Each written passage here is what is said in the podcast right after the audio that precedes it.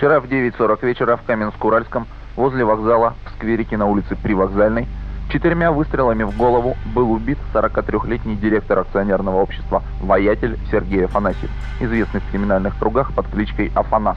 Вчера в 10 часу вечера на Уралмаше в подсобке магазина «Рубикон» на Бакинских комиссаров 68 было совершено дерзкое вооруженное ограбление. Бандиты стреляли, ранили директора и грузчика и, схватив дневную выручку, исчезли. Сегодня утром в Свердловском областном суде был вынесен суровый приговор бывшему сотруднику заведения с улицы Репина 4 Сектимбургского следственного изолятора номер один бывшему капитану внутренней службы Валерию Ларионову. Суд признал капитана Ларионова виновным в получении крупномасштабной взятки отныне покойного знаменитого екатеринбургского авторитета Михаила Кучина в бытность его следственного арестанта и узника Екатеринбургского СИЗО.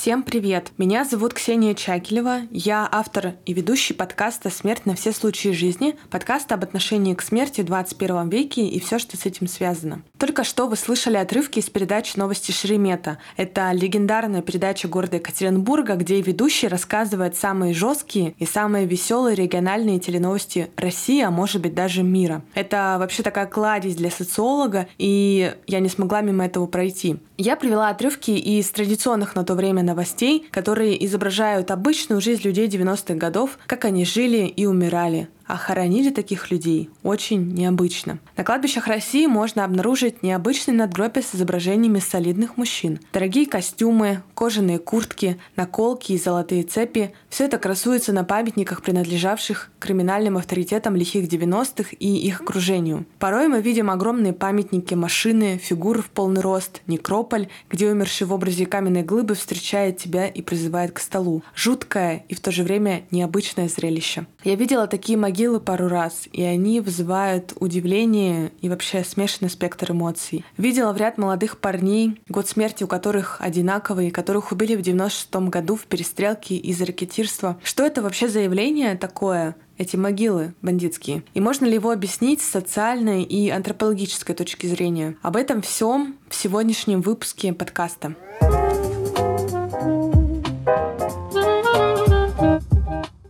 Чтобы понимать, что представляют из себя бандиты, как вообще социальная группа, я обращусь к исследователю, который их подробно изучил. И, скорее всего, это единственное исследование актуальное на данный момент. Исследование провел Вадим Волков, доктор социологических наук, доктор философии, проректор по инновациям Европейского университета в Санкт-Петербурге. И в свое время он изучал бандитов и написал по итогам исследования книгу «Силовое предпринимательство». Исследование длилось с 1998 по 2000 год. За это время Вадим провел более чем 30 интервью. Кто-то из них уже умер, а кто-то сидит. Исследователь говорит, что 1995 год — это пик насилия, связанного с ростом числа преступных группировок. Те, кого называют бандитами, зримо как-то присутствовали на улицах и в массовой культуре. Бандитский шансон по радио, жаргон в первых фильмах, книги. И, так сказать, это нельзя было игнорировать. Фактически бандиты как бы сами нашли исследователя, да, исследователи задавали вопрос, почему вообще решили изучать бандитов. И вот он сказал, что они его сами по себе нашли.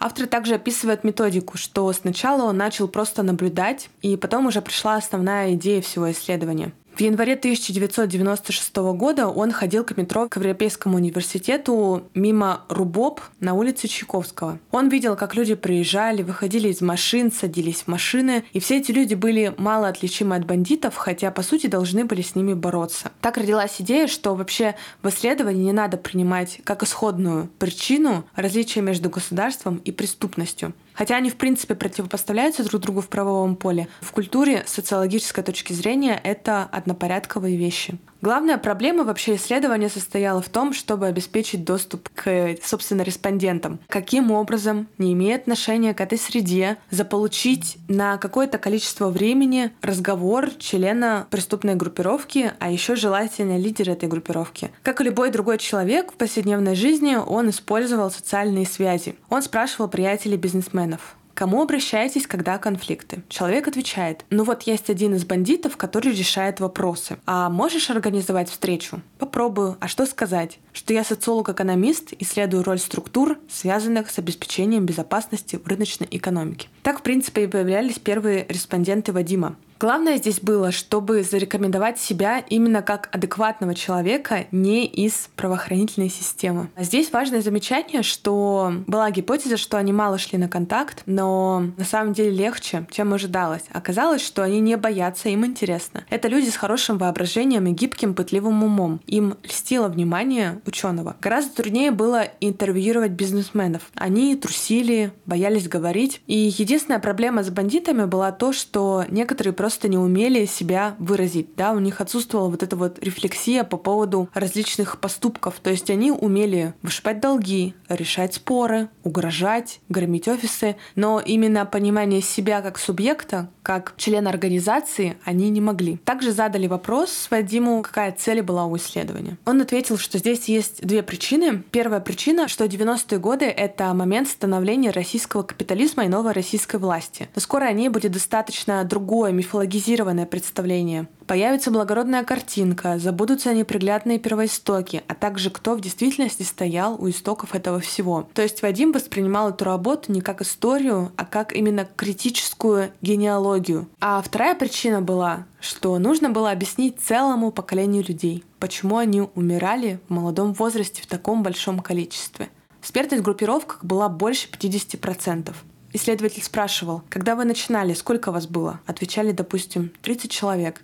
А сейчас сколько осталось? 12. Конечно же, это все было связано с объективной динамикой рынков и капитала, изменениями роли, кто в них жил. Люди стали собственниками, по сути. Это меняло, конечно же, и горизонты ожидания. В тюрьму идти не хотелось, готовность умирать тоже поубавилась. И, соответственно, изменились способы действия. Насилие стало невыгодно и разрушительно. Татуировки и откровенно бандитское поведение уже не приносило никаких дивидендов. Надо было изображать из себя бизнесменов. А когда ты кого-то систематически изображаешь, ты, к сожалению или к счастью, им и становишься, пока не произойдет этот сбой. А еще также была конкуренция. Бандиты проиграли частным охранным предприятиям и государству. Многие просто сели в тюрьму или были вынуждены изменить методы. Символическая точка в процессе ликвидации бандитов как класса была поставлена процессом над Владимиром Кумариным в 2009 году. Об этом я расскажу чуть позже. Также здесь исследователь приводит один интересный пример. То есть ему задавали вопрос вообще, почему, как вы считаете, истребился этот социальный класс как бандиты. Выше я привела две причины, а еще был такой случай. В 1998 году у меня был собеседник из чеченской группировки. Очень конкретный, из тех, кто назначал встречи на пустыре за гаражами. Затем я его встретил в 2003 году и спросил, чем ты занимаешься? Он говорит, заканчиваю юридический. Это довольно точно обозначало переход от понятийного права к формальному. Он продолжил заниматься похожими вещами, участвовал в рейдерстве, но рейдерство происходило по гражданскому и уголовному кодексу с участием адвокатов, судов, исполнительного аппарата государства. То есть юридическое образование становится не менее важным активом, чем умение толковать понятия и назначать стрелки за гаражами. И еще очень важно здесь понимать, почему вообще бандиты исчезли. В начале нулевых их задавило не государство, а вообще произошли достаточно глобальные структурные сдвиги, благодаря которым бандиты исчезли как класс. Сами, конечно же, люди остались, но как класс они исчезли. Если бы мы сейчас сказали, что были преступники, которые убивали и вымогали, а вот теперь с ними разобрались, то мы бы вообще не смогли ответить на вопрос, что произошло с нашей страной в период с 1995 по 2005. Уже к 1993 году бандиты исчезли в таком количестве, но это не значит, что их пересажали. Они просто перестали воспроизводиться. И здесь мне очень понравилась такая цитата, что папа-бандит уже не будет передавать свой опыт наоборот. Он сделает все, чтобы его дети были другими. Пошлет их учиться в хорошие школы или за границу. Вот такой вот небольшой экскурс, ликбез вообще в понятие как бандиты, как социальный класс, он достаточно здесь полезен для понимания того, кто это такие, чем они занимаются и почему вообще возникали вот такие вот могилы, вообще такая культура захоронения, ритуальная культура именно по отношению к бандитам. Это интересный класс сам по себе, то, что он пережил вот такой вот промежуток времени, и он требует более какого-то длительного более полного исследования. Но исходя из того, что мы имеем, можно сказать, что этот класс исчез просто потому, что начались социальные изменения. Этот класс просто перестал фактически существовать. Да, конечно, мы сейчас сталкиваемся с этим, что бандиты никуда не исчезли. Мы сталкиваемся с различными побоями, преступностью, и людей периодически тоже используют те же методы, какие они использовали в 90-е годы. Но просто это все сейчас в меньшей степени, и мы не можем это экстраполировать на общий характер преступности, общий характер жизни на сегодняшний момент.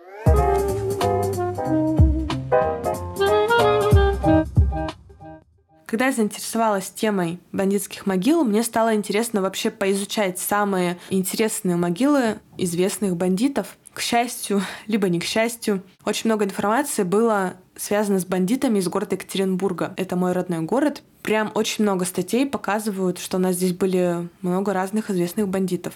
В 90-е годы вообще перестрелки на улицах Екатеринбурга были обычным делом, да и как в других городах. И тогда в городе существовало две крупные преступные группировки. Это центровые и уралмашевцы. Скорее всего, кто меня сейчас слушает из Екатеринбурга, он имеет представление, что это вообще такое. Центровые — это центр, уралмашцы — это район Уралмаш, у нас есть такой в городе. И в борьбе за деньги и власть они вообще не гнушались никакими средствами. Многие были убиты чуть ли не на пороге твоего дома. И сегодня об этих событиях напоминают только памятники, установленные на Широкореченском и Северном кладбище Екатеринбурга. Я предлагаю вам немного прогуляться по таким виртуальным кладбищам, да, немножко о цифровой смерти поговорим, и посмотреть вообще, какие могилы расположены на них. Итак, на Широкореченском кладбище один из таких из самых известных бандитов похоронен Олег Вагин. Олег Вагин был некогда сверловским боксером, Затем успешно проявил себя в карточных махинациях. Со временем он окружил себя крепкими спортивными ребятами и организовал банду «Центровые». Он основал бизнес-клуб «Глобус» и казино «Катариенбург». К моменту гибели он был уже крупным коммерсантом с международными связями, начал появляться на публике, долго держал под контролем Екатеринбург, однако не выдержал напора группировки «Уралмаш». Его расстреляли в 1992 году вместе с телохранителем, когда они оба выходили из дома. Во дворе реке позже следователи найдут больше ста гильз, а неподалеку у реки сеть восьмерку с двумя автоматами и пистолетом внутри. Несмотря на то, что массовое убийство произошло среди бела дня, надежных свидетелей не оказалось. Я вам предлагаю сейчас немножко погрузиться вообще в понимание, как выглядят эти могилы. В описании выпуска у меня есть ссылка на фотографии бандитских могил, которые я буду упоминать здесь. Так что вы можете просто открыть эту ссылку и сразу, слушая мое описание, представлять и смотреть, как как выглядит эта могила. Если мы посмотрим на могилу Олега Вагина, то здесь вы можете, в принципе, уже запоминать такие основные черты бандитских могил. Это обязательно лицо, это обязательно какая-то скульптура. Чаще это, конечно же, скульптура в полный рост, но здесь мы видим только бюст. И это, конечно же, помпезность, э, большие формы, таких крестов, и, в принципе, достаточно лаконично все это. Следующий представитель у нас это Владимир Клементьев. Он был мастером спорта по карате, призером и участником европейских турниров. Незадолго до смерти он собирался оставить спорт и сосредоточиться на предпринимательстве. Но 11 апреля 2000 года в 11.30 утра Клементьев возвращался с тренировки по теннису за рулем своего джипа. Позади на девятке следователь, два охранника и тренер. Проезжая мимо дома на улице Самолетной на пересечении с Южным проездом, внедорожник Клементьева был обстрелян из гаражного массива напротив. В лобовом стекле насчитали около 30 пулевых отверстий. Сам Владимир получил 16 ранений. Убийца тщательно подготовился к нападению, так как изучил маршрут убитого заранее и заранее проделал в заброшенном гараже отверстие для введения огня. Прицельный огонь велся с 30-40 метров, что говорит о большом опыте стрелявшего. Направленный на место преступления кинолог собакой сначала взяли след, но он был утерян через несколько метров. Вероятно, нападавший сел в машину и беспрепятственно уехал.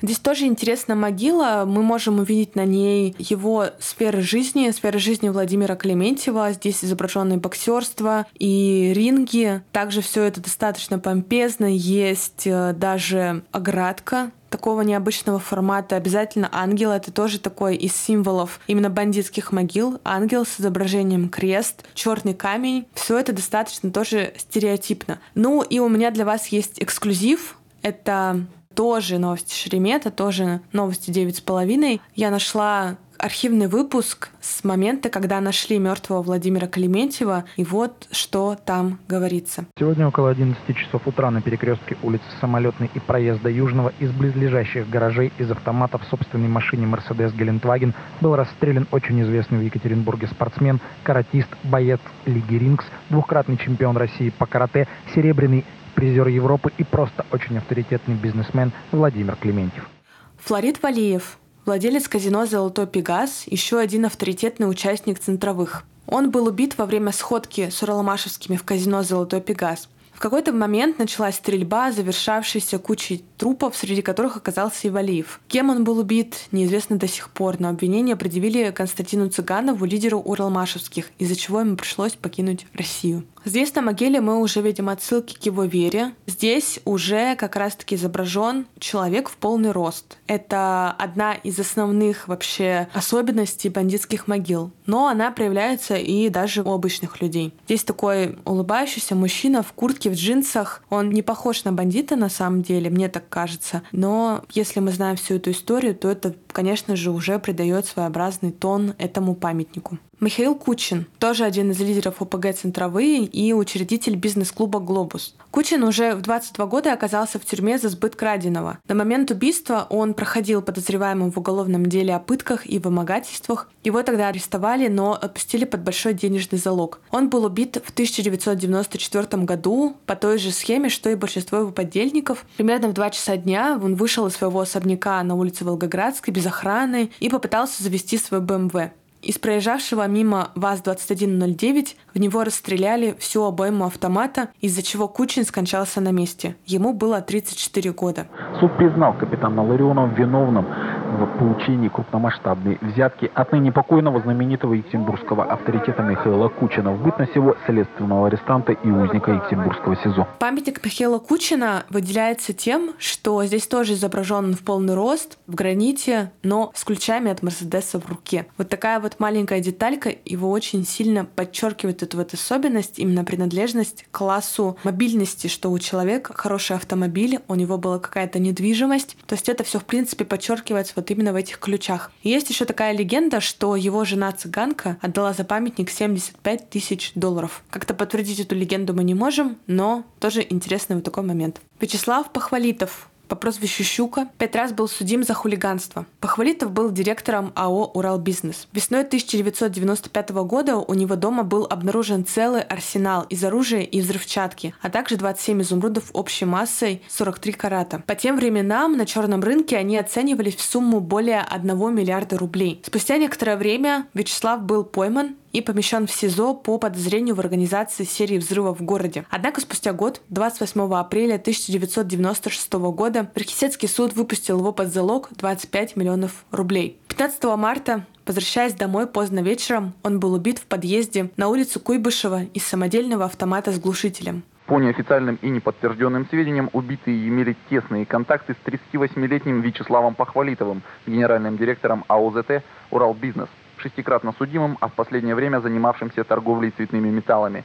Вячеслав Иванович был расстрелян из автомата кустарного производства наемным киллером 15 мая в Екатеринбурге в подъезде на Куйбышева 8. Эта же участь постигла и его деловых партнеров из Тагила. В отличие вообще от центровых, на Уралмаше несколько иное отношение к памяти, к захоронениям, к памятникам. Если, например, центровые, которые похоронены на Широкореченском кладбище, хотели, чтобы их видели все, они хоронились в основном в центральной части кладбища, то уралмашевцы своих хоронили так, чтобы, с одной стороны, это было действительно место недалеко от входа на северное кладбище, но с другой стороны, чтобы памятники стояли чуть дальше от дороги, потому что к ним подходят только те, кто очень любопытен, либо родственники и близкие. Также они охраняют эти памятники с 2004 года. Там установлена видеокамера, которая фиксирует приходящих. Тоже прогуляемся по такому виртуальному кладбищу, посмотрим, кто там есть. Вообще на Северном кладбище криминальных могил намного меньше, чем на Широкореческом кладбище, и все они сосредоточены в одном месте, в секторе около церкви.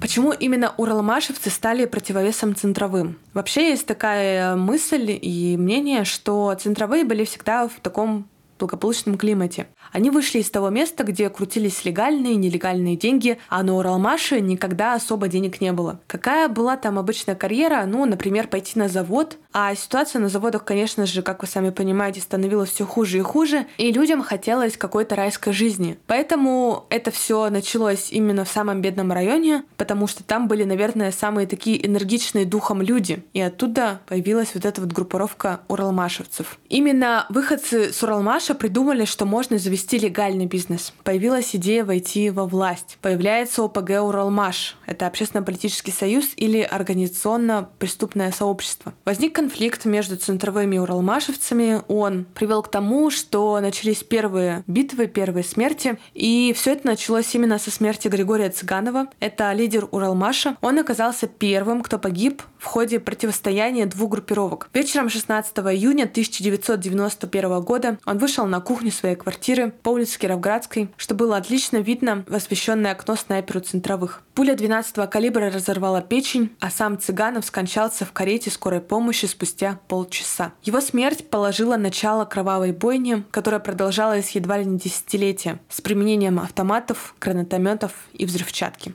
Григорий Цыганов также похоронен на Северном кладбище. Кто еще здесь есть? Сергей Иванников. Это тоже один из лидеров ОПГ «Уралмаш». Он был убит вместе с коллегой Алексеем Михайниченко утром 5 декабря, находясь в Москве. Двое киллеров расстреляли их из автомата Калашникова и пистолета Макарова, когда те садились в автомобиль. Вокруг было найдено около 25 гильз. Дело так до сих пор осталось нераскрытым.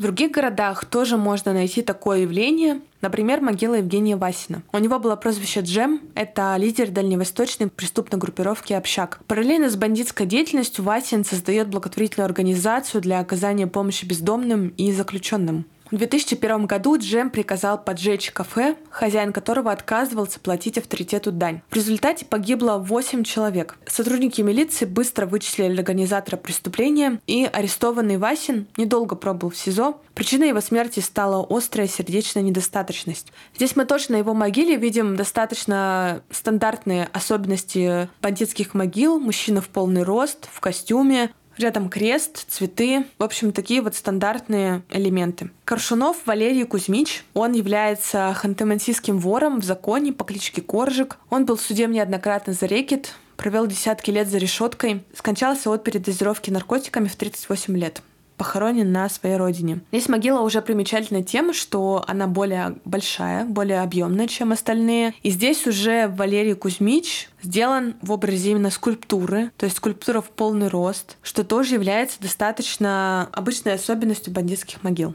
Сергей Бабнищев — это самый влиятельный вор в Оренбурге в 90-х годах. У него была кличка Бабон. Это кошмар оренбургских предпринимателей. Титул получил, несмотря на недостаточные заслуги, но тем не менее пользовался в своей среде авторитетом. Был убит выстрелами киллера в присутствии пяти охранников. Здесь могила вообще очень необычная, потому что огромный большой черный крест, на котором распят золотой Иисус. Крест, наверное, в десятки раз больше, чем могилы обычные. Представьте, обычные могилы. Так вот, этот крест в десятки раз больше. Он стоит посередине, мне кажется, кладбища, и выглядит это достаточно помпезно. Дед Хасан, главный мафиози России, по крайней мере его так называли. Настоящее его имя Аслан Усаян. Свое первое преступление Аслан совершил еще в детстве, а к 16 годам твердо решил, что станет профессиональным вором-карманником. В 2013 году дед Хасан был застрелен снайпером. Могила криминального авторитета находится на самом входе в Хованское кладбище Москвы. Выглядит она тоже довольно-таки помпезно. Тоже человек в полный рост, написанные слова, возможно, это стихи. Вокруг тоже достаточно много места, где можно посидеть и отдохнуть.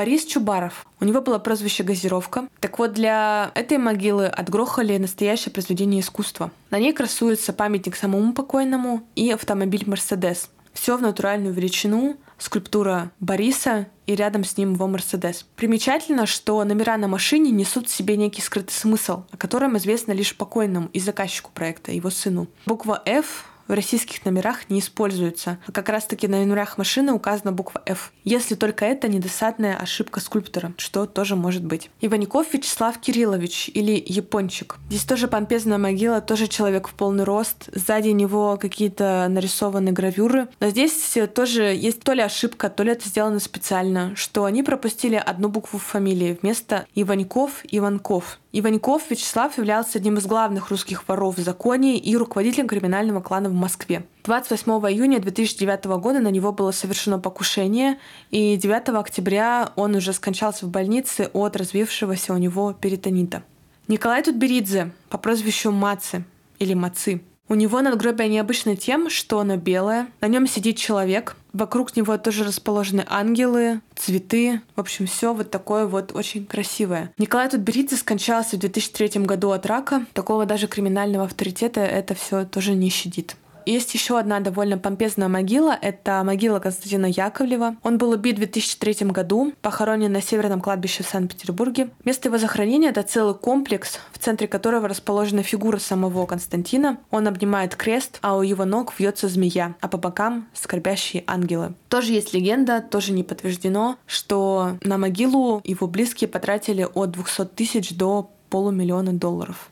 Квантришвили Атари — это заслуженный тренер России по греко-римской борьбе, председатель Фонда социальной защиты спортсменов имени Льва Яшина. Но больше он известен как крупный криминальный авторитет, которого даже назвали крестным отцом столичной мафии. Он был убит из снайперской винтовки 5 апреля 1994 года при выходе из краснопресненских бань. Похоронен Квантришвили в Москве на Ваганьковском кладбище рядом с братом Амираном, убитым в 1993 году.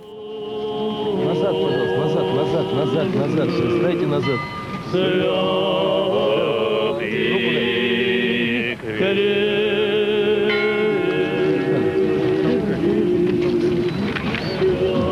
Тоже приведу вам архивные записи с его похорон, что тоже достаточно сильно показывает, как все раньше проходило.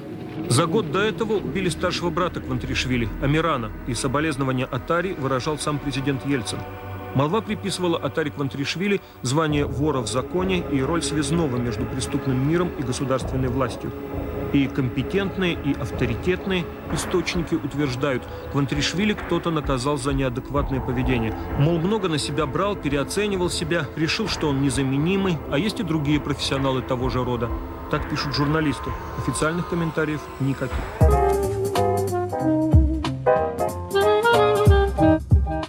Итак, вообще, почему бандитские могилы выглядят так? Почему на них изображаются ангелы, белый мрамор, крест, ключи от Мерседеса, сами Мерседесы, люди в полный рост и все такое прочее. Здесь я приведу несколько отрывков из исследования Андрея Гречка и Михаила Рохлица. Андрей Гречка — это студент факультета социальных наук НИУФШЕ, а Михаил Рохлиц — это доцент факультета социальных наук тоже не УВШ, сотрудник Международного центра изучения институтов и развития. Они провели исследование, которое вошло в сборник статей «Археология русской смерти», очень полезная кладезь информации. Они пишут, что могилы, по сути, являются таким воплощением социального пространства в физическом пространстве, которое достигается через использование капиталов социальными структурами. На первый взгляд, могилы глубоко персонифицированы, да, на них есть конкретный человек, они связаны с конкретным человеком, есть конкретное имя, дата рождения, но при этом, при более внимательном рассмотрении вопроса, окажется, что могила — это вообще максимально обезличенный артефакт, в котором воплощается не воля социального актора,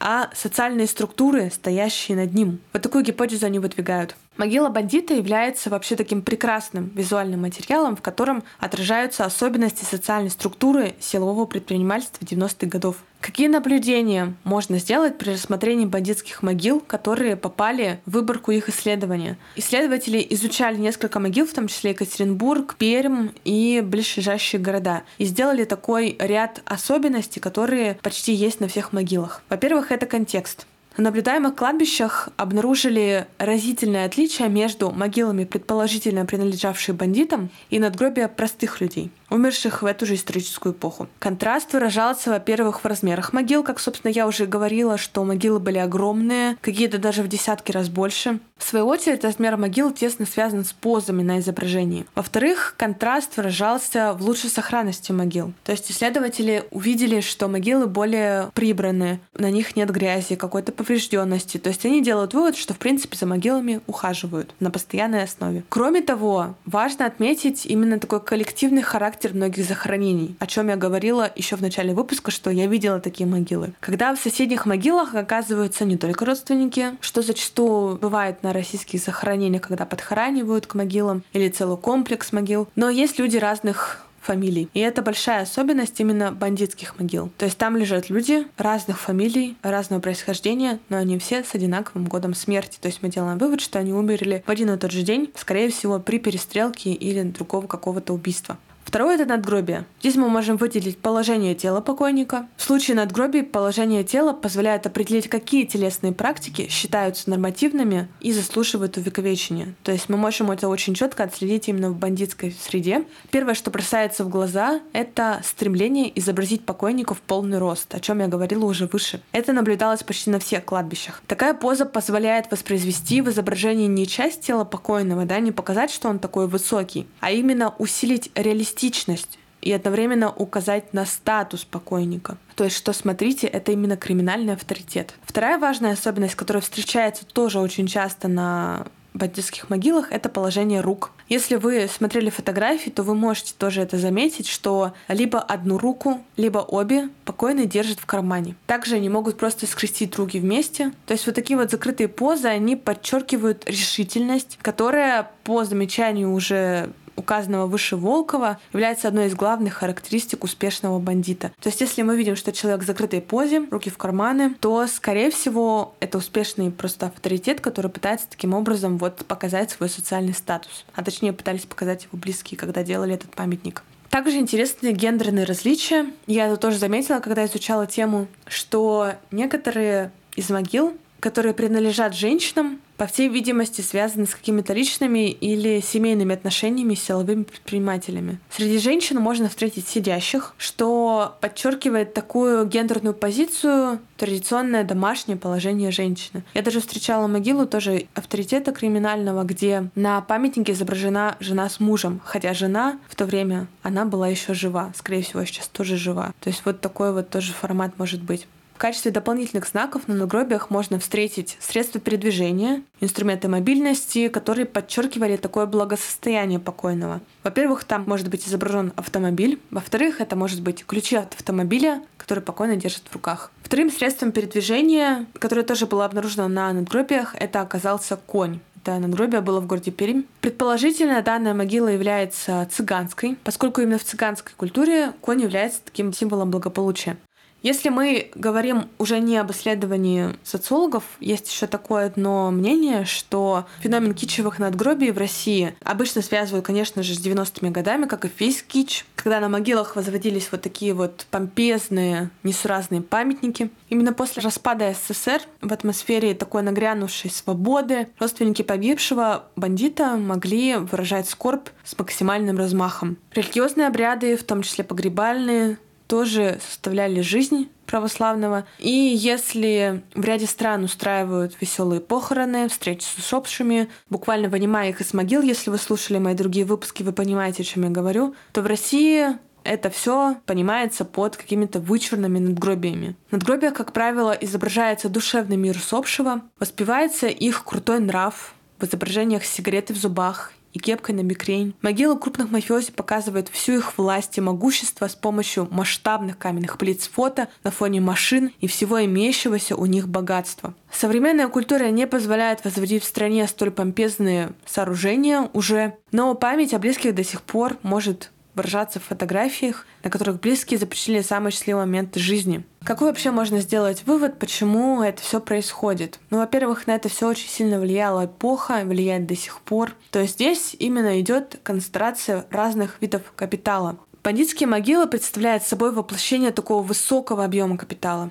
Сконцентрирована в руках бандитских группировок. Капитал не только воплощается в деньгах, но и в недвижимости, что, в принципе, позволяет им выстраивать такие альтернативные способы захоронения. Например, есть капитал материальный. Это большой размер надгробия, сложная работа гравера, создающего изображение покойного в полный рост. И часто это сложные дополнительные детали. Социальный капитал — это высокая сохранность могил, постоянный уход за ними, соседский характер захоронений. Символический капитал — использование дополнительных знаков, подчеркивающих благосостояние или гендерную позицию покойного. Такие вот отличительные черты могилы подчеркивают престижность профессии бандита и утверждают значимость бандитских структур для социальной жизни. Захоронения, предположительно принадлежавшие силовым предпринимателям, усиливают стратификацию пространства. Они как бы разделяют участок кладбища на престижные, то есть для определенной сферы, и безызвестные, простые, незначимые, в принципе, как обычные могилы. И такое символическое насилие, как бы, как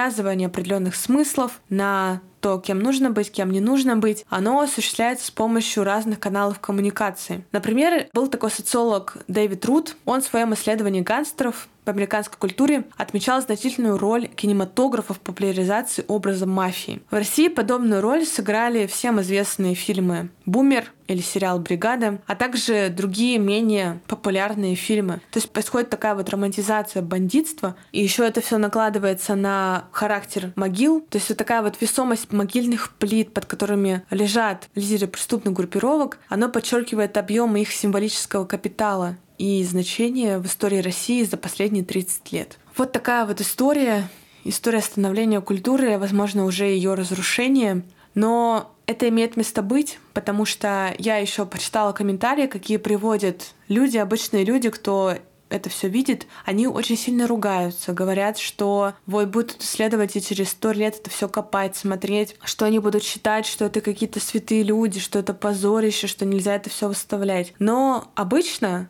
все вот эти вот моменты, все вот эти вот форматы могил, практики различные, это все нормальный социальный процесс. Когда-то группировки и перестрелки были обычным социальным явлением. Сейчас это все с течением времени ушло, поменялось. Поменялась структура общества, поменялись различные социальные явления, поменялись люди, сменились какие-то поколения, люди перестали знать, что это такое, потому что они банально не видели это своими глазами. Соответственно, и могильные плиты надгробия, некрополи, бандитские, они тоже меняются, тоже прекращают свое существование. Да, они могут где-то появляться периодически, но из-за того, что мир меняется, общество меняется, структура общества меняется, все это тоже влияет, и это все уходит уже на второй план. Поэтому нельзя, это тоже мое сугубо личное мнение, нельзя приравнивать бандитские могилы к какому-то убожеству, какому-то китчу, какому-то вообще позору России, позору культуры России, позору ритуальной культуры России. Потому что это все это просто какой-то этап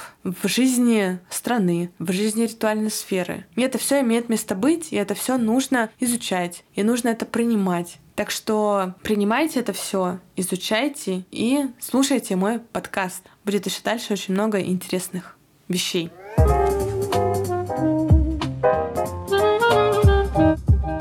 Надеюсь, что выпуск вам понравился. Пожалуйста, пишите в комментариях, как вам подкаст, как вам этот выпуск. Ставьте звездочки, ставьте лайки. Не забывайте рассказывать своим друзьям. Если вдруг вы узнали здесь много информации интересной и хотели бы рассказать об этом друзьям, пожалуйста, перешлите им ссылку, пусть они тоже послушают. Приходите на мои лекции в апреле. Обязательно будет анонс лекций. Подписывайтесь на телеграм-канал подкаста. Там я выкладываю дополнительную информацию к выпуску. Не только эти фотографии, которые вы успели посмотреть сегодня, сегодня будет еще бонусные фотографии. Подписывайтесь, участвуйте в вопросах, участвуйте в розыгрышах. Там очень много всякой полезной информации. Спасибо вам всем, спасибо, что вы есть, и всем пока. thank you